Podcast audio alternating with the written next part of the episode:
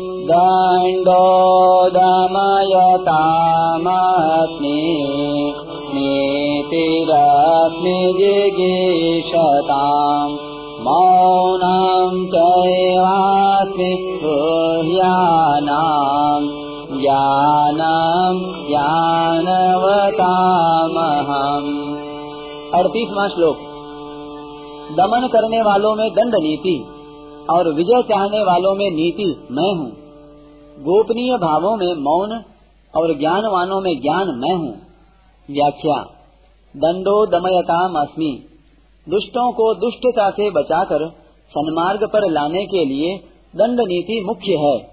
इसलिए भगवान ने इसको अपनी विभूति बताया है।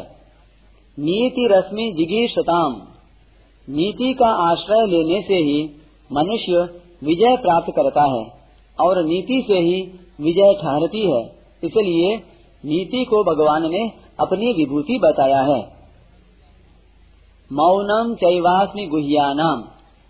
गुप्त रखने योग्य जितने भाव हैं, उन सब में मौन मुख्य है। अर्थात वाणी का संयम, चुप रहना मुख्य है। क्योंकि चुप रहने वाले के भावों को हरेक व्यक्ति नहीं जान सकता। इसलिए गोपनीय भावों में भगवान ने मौन को अपनी विभूति बताया है। ज्ञानम ज्ञानवतामहम। संसार में कला, कौशल आदि को जानने वालों में जो ज्ञान है, जो जानकारी है, वह भगवान की विभूति है। तात्पर्य है कि ऐसा ज्ञान अपने में और दूसरों में देखने में आए तो इसे भगवान की ही विभूति माने।